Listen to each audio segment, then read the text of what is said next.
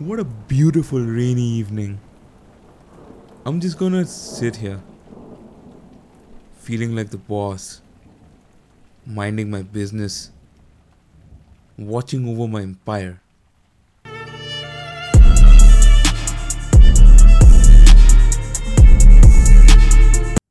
Who the f- thought making a Godfather DJ trap remix bass boosted was a good f- idea?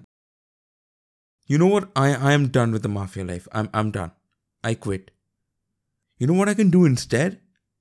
Tell you the step by step process of how I got my millions. That private jet, that multi million dollar palace, that pastel Maybach, and all while Netflix waited for me to get busted and rot in my cell for 15 years, upon which I was interviewed to get a series made out of my life story. The good ending. As you guessed it, the entirety of how the mafia makes money from the ground up, along with the structure, workings, and history in one single episode. We are jumping into the big leagues here. Roll the intro. Cash me if you can. Your gateway into the world of financial freedom.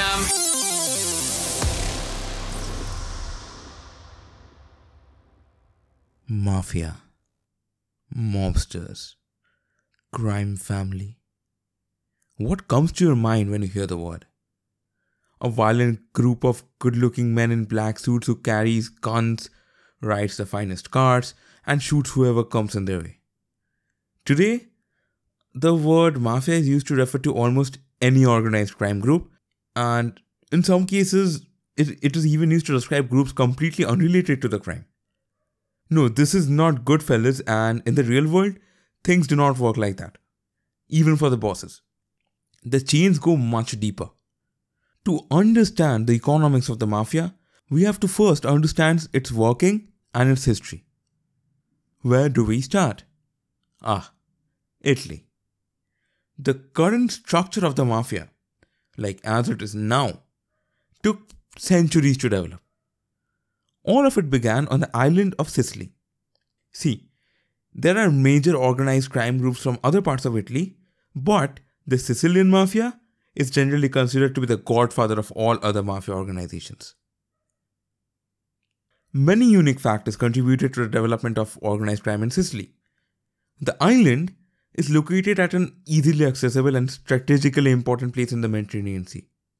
As a result, Sicily was invaded, conquered, and occupied by hostile forces multiple times. This kind of led to an overall distrust on the central authority. The family, rather than the state, became the focus of the Sicilian life, and disputes were settled through a system in which punishment often went beyond the limits of the law. And to understand the emergence of the Sicilian mafia, we have to understand the state of 19th century Europe there. In the 19th century, the European feudal system finally collapsed in Sicily. With uh, no real government or functioning authority of any kind, the island quickly descended into lawlessness. Certain landowners and other powerful men began to build reputations by influence and establishing authority by solving problems or organizing people or like generally like eventually they came to be the people's leaders they also helped business owners prevent all their looting and violence because the police system failed them. There was no one to go by the law to abide to make people abide by it. This was a win-win situation for them. The people who became these local leaders were known as capos. The capos used their power to extract tributes from farmers under their authority, much like the feudal lords before them, and their authority was enforced through the threat of violence. The criminal activities were never reported, even by the victims, because of the fear of, you know, getting shot in the head. This was the beginning of the Sicilian mafia. Several elements of the mafia life that have lasted for centuries first developed during the transition from a feudal to a modern form of government in Sicily. There is this phrase in the mafia world called Cosa Nostra, or our way, or this thing of ours. This was used to describe the lifestyle of a mafia man in Sicily. the shroud of secrecy surrounded the mafia activities in Sicily became known as Omerta or the Code of Silence. Mafia bosses heavily relied on this code and in which no one spoke about the mafia activities to anyone outside the family to protect themselves and the family from the law. In fact, this very code of secrecy is what made the mafia last so long in the United States. They just would not name anyone of the family, and it was really hard to convict them. The practice of recruiting young boys into the mafia, cumulating with the final test, also stems from Italy, which we call being made, like your acceptance into the family. We'll get into that. So, by the early 1900s, organized crime had so thoroughly infiltrated Sicilian life that it was virtually impossible to avoid contact with the mafia. Then the Italian dictator Benito Mussolini cracked down on the mafia using harsh and often brutal methods. But here is a funny part.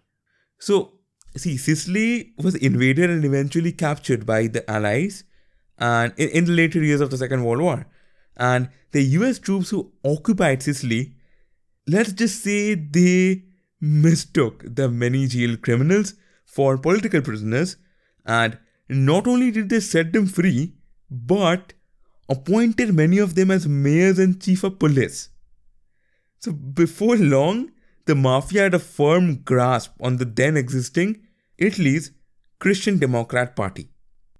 They literally went from the jail to having positions in the government. The sheer mismanagement so, anyways, like in the post war years, the various competing Sicilian families, like you have to understand that there were a lot of these so called mafia families, and they realized that their constant fighting was costing them money.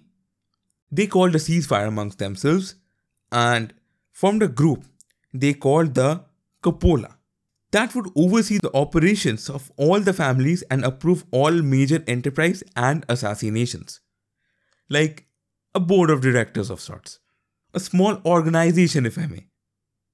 And thus began the first days of organized crime as the world would go on to see. This very system would be put in place by the American families in the 1950s, and that very fact brings me to the United States. See, Sicilians and other Italians began immigrating to the United States in the 1800s, but a major wave of them arrived on the American shores in the early 20th century. Why?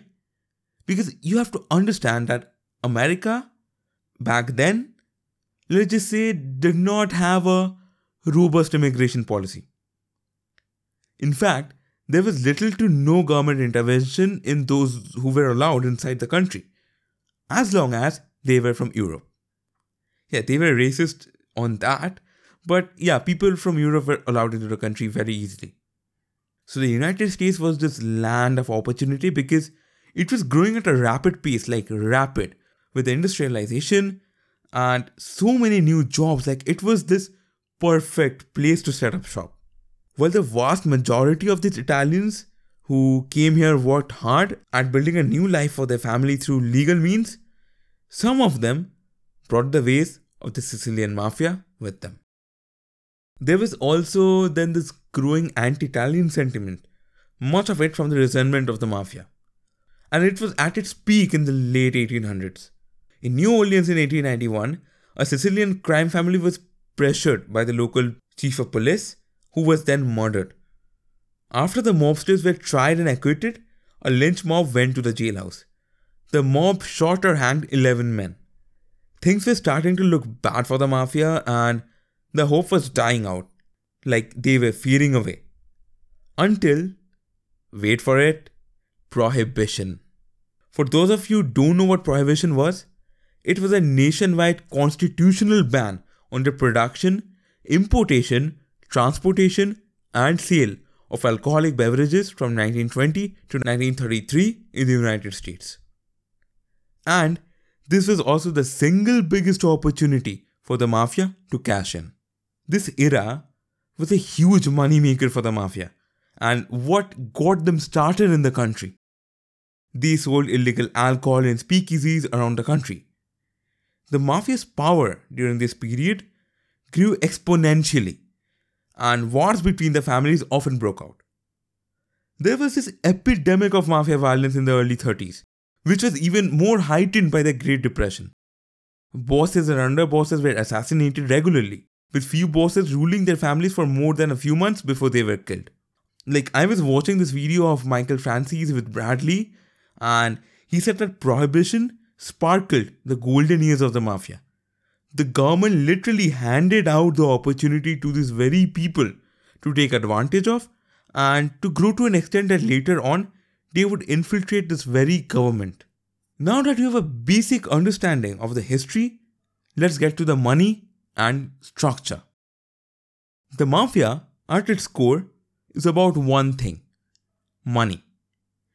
No, it is not about glory, pride, respect, or whatever the Godfather movies made you think. No. The mafia has just one purpose making money. Throughout its history, the mafia has controlled everything from street corner drug trade to the highest levels of government. Its members operate outside the law, yet become accepted and sometimes feared parts of the neighborhood and cities they inhabit. How? glorified by movies and television, hounded by law enforcement, and marked for death by their enemies. These mobsters live violent and often brief lives. See, the mafia is in its own right a family. And to become a member of this family, it meant to accept secret rituals, complicated rules, and tangled webs of loyalty. Many mobsters who have turned against the mafia have met an untimely, often gruesome death. And that part, yeah, that part the movies don't lie about. You can think of the mafia like a corporation. And like any corporation, they have a very robust structure at play. Because obviously, the mafia in itself is a company, and you need a very good structure to run a successful company. That is the very reason this is called organized crime and not like petty stealing or whatever. In organized crime, there is hierarchy, with higher ranking members making decisions that trickle down to the other members of the family. The mafia is not a single group or gang. It is made up of the many families that have, at times, fought each other in bitter, bloody gang wars, and at other times, they have cooperated in the interest of the greater profits, sometimes even serving on a commission that made major decisions affecting all the families. But most of the time, they simply agree to stay out of each other's way. Let me tell you about the structure of the La Cosa Nostra. This is the very structure of the Sicilian mafia, as we talked about. So each mafia gang is known as a family. The number of families can range from fewer than 10 to more than 100. Sometimes, the emergence of a new family must be approved by the heads of other families, while in some cases, a group can splinter off from another family and consolidate its power, becoming recognized as a new family over time. Each family has separate business dealings, but the dealings of the families can intermingle depending on the proximity to one another and let's say the commonality of the ventures. The leader of each family is known as the boss or the don. All major decisions are made by the boss, and the money made by the family ultimately flows to him. The boss's authority is used to resolve disputes and keep everyone in line in check. Just below the boss is the underboss. The underboss is the second in command, although the amount of power he yields varies. Some underbosses resolve disputes without involving the boss, some are groomed to replace the boss if he is old or in danger of going to jail. The underboss is the person who most people can reach up to and just cuts the connection for safety reasons between, you know, the commoners and the leaders. Beneath the underboss is the capos. The number of capos varies depending on the overall size of the family. A capo acts like a lieutenant, leading a section of the family he has specific activities that he operates. the capo's territories may be defined geographically or by the racket he operates. The key to being a successful capo is making money for the family. The capo keeps some of the money his rackets earn and passes the rest up to the underboss or the boss. Now, the dirty work is done by the soldiers. A soldier is the lowest rank among made men. The soldiers are part of the family, but they hold little power and make relatively little money. The number of soldiers under any given capo can vary tremendously. So, as you can see in the working level, there is a clear distinction between the people who bring in money and the people who facilitate the smooth process of this money being made. Let me give you an example. So, this very common method used by a mafia family extortion, taking monthly payments from local businesses. How did it start? Well, back in the day, let's say uh, in the neighborhood, some people had big aspirations with their businesses and started making more money and thereby facing more competition. Uh, you know how that goes. If the competition is cheap, then there is no stopping one business owner from tying with another mafia family to shoot you in the head. There's literally no one that can stop you to get competition out of the way. So, what do you do? Enter your local mafia. You just pay the guys who run your streets a price monthly and they take care of everything for you. Who does? These very soldiers and capos. So let's say your competitor bakery is outselling you every month or stealing your customers. What do you do? Give the good old boys a call and they will do some smashing for you. Did someone threaten you after a street fight? Give the boys a call and they'll take care of it for you. So you see, this very thing started kind of as a business to business thing, which benefited both the parties. But eventually, as the control of the mafia grew over the cities, they kind of made it a compulsory thing. Persuading the businesses, rather. If a new capo comes to your shop and asks you to pay $3,000 every month, you pay $3,000 every month.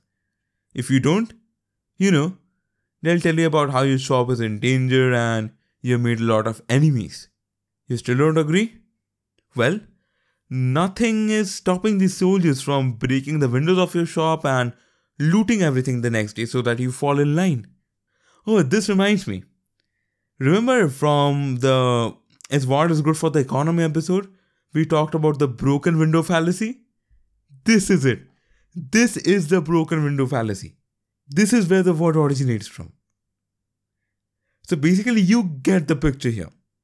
Once what started as a mutual agreement between two parties eventually emerged as a feedback loop of grave warnings and recurring cash flows. And that was just one of the ways how they made money. They're just getting started here. In addition to these soldiers, the mafia uses associates. They're not actually members of the mafia, but they work with the mafia soldiers and capos on various criminal enterprises. An associate can include anyone. This is interesting. From a burglar to a drug dealer to a lawyer, investment banker, police official, or you guessed it, a politician. One other position within the family is somewhat legendary the consigliere. The consigliere is not supposed to be a part of the family's hierarchy. He is kind of an advisor, a mentor, and is supposed to make impartial decisions based on fairness and logic rather than personal feelings or vendettas which the family might have. This position was meant to be elected by the members of the family, not appointed by the boss. In reality, consiglieres are sometimes appointed and not always impartial. This position was made famous with Robert Duvall's portrayal of lawyer Tom Hagen, fictional consigliere to the Corleone family in the Godfather movies. Speaking of the Godfather movies, let's get to money again. So, as I said, these mafias are like corporations. The thing you have to derive here is for the mafia as a business to be in business, it has to be anti business by a majority. Sounds confusing? Take the very example of the recurring cash flows from local businesses I talked about. Again, their main objective is to make money, and the only difference between the mafia and a corporation is that they do it illegally. And besides this collection of taxes, the mafia also has its hands in illegal businesses where the competition is small or does not exist at all. And, you know, the profits are huge. Money laundering, prostitution, drug trafficking, weapon dealing, robbery, and everything else you can think of that put legality as a factor aside completely and focuses just on the money. You remember that scene from Godfather where uh, a, a person approached him for like a, a billion dollars of investment and he had to assess.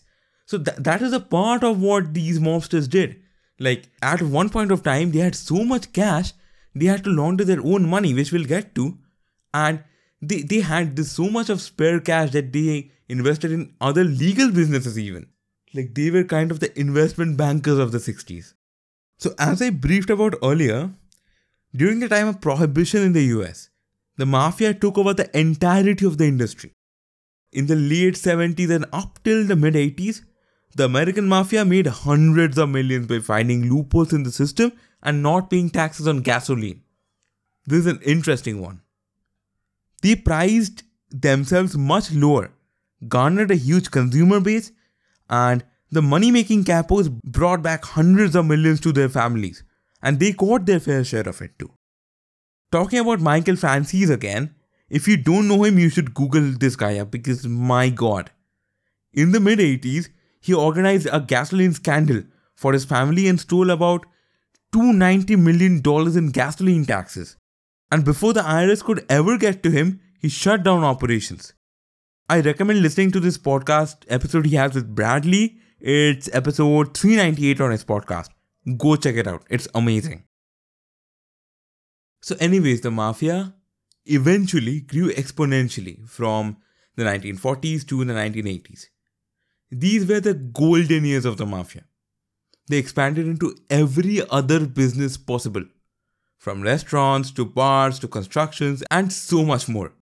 At one point, as I talked about, get this the members had so much money laundering money that they had to launder money for themselves. The whitewashing of money was another huge business for the mafia. All this monthly cash flow had to be cleaned up before the tax officials come for you. So they set up legal businesses to whitewash this black money and take it legally. They even had separate rings for smuggling jewels in and out of the country. They had these chains of suppliers who made sure money reached the upper end of the political spectrum just to keep the right people in check. And even when they got their favors done, they also made sure the money flowed back to the mob bosses from these very people of influence. This era was literally, quite literally, out of GTA Vice City.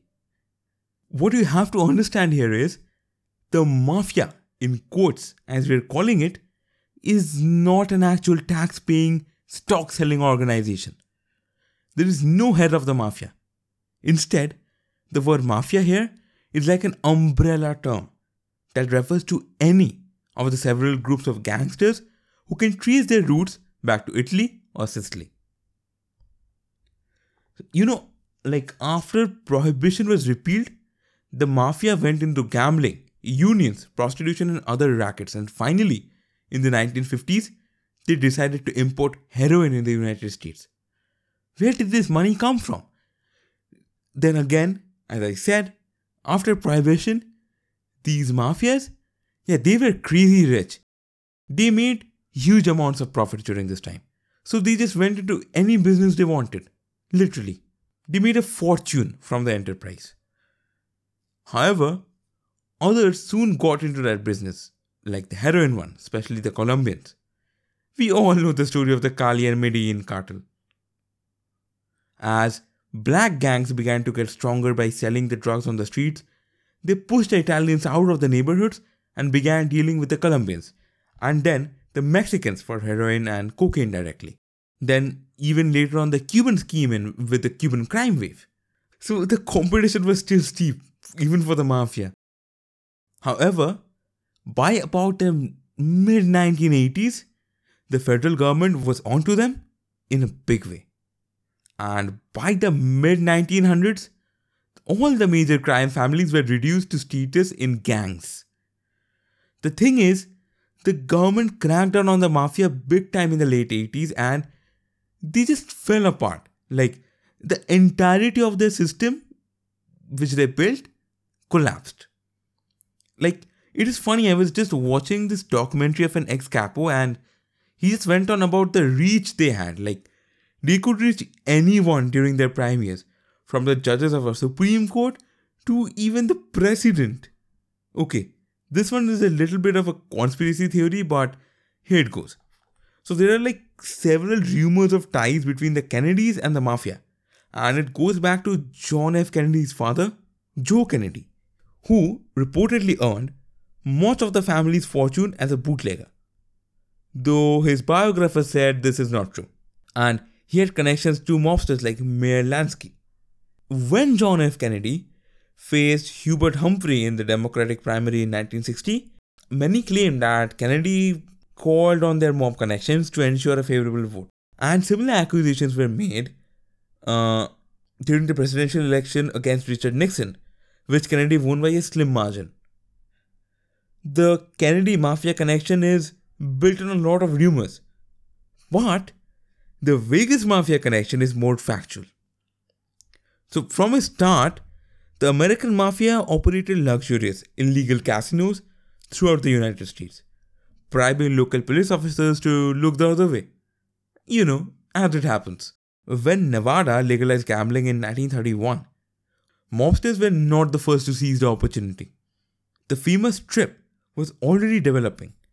A few fancy hotels, casinos were already in place by the time the mafia arrived.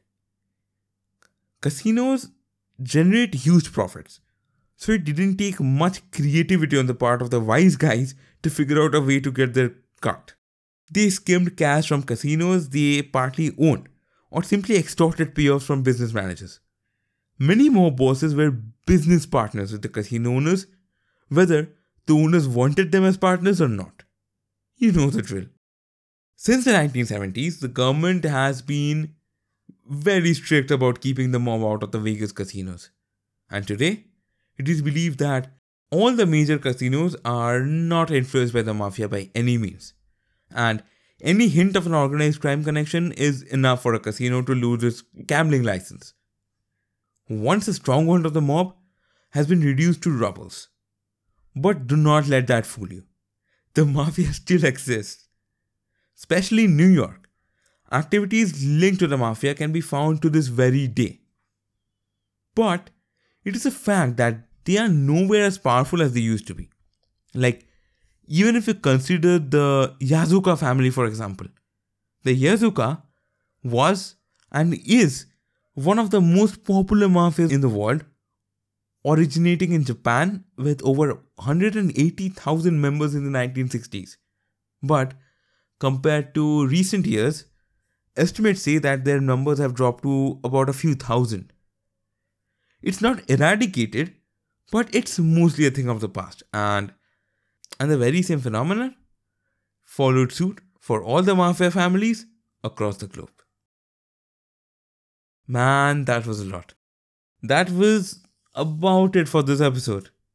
So now you can jump into conversations and and fake being a capo stockpiling bills under your blanket and people will believe you.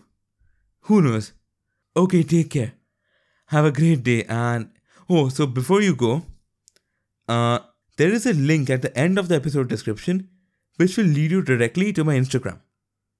Do drop a follow there. I post weekly content that is relevant to the podcast and I'm sure you will love it. So see you in the next episode then. Bye.